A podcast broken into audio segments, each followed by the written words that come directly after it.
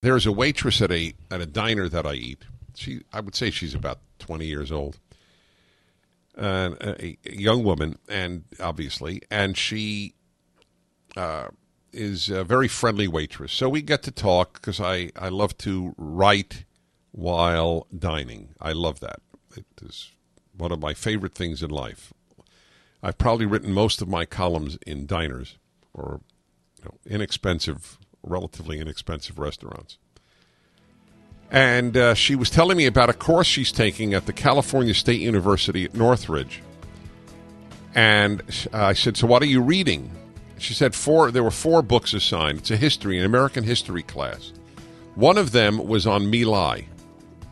Four books, American modern American history since 1865. One of the books is on the My Lai massacre.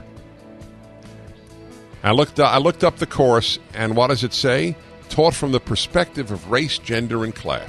It is amazing. This race, gender, class. This is the prism through which it is studied. There is no America, and America, when it is studied, is is a bad country.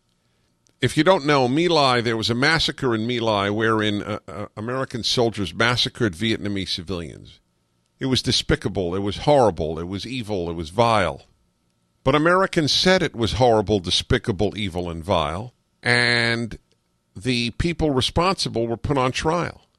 One of the four or five texts to impressionable young students. It's the reason we founded Prager University. It's the it's the reason for so many things that I do is to undo the damage of the universities.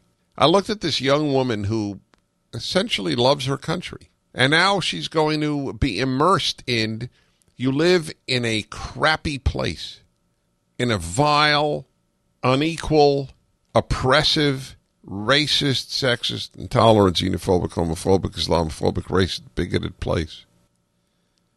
That's what she will be taught.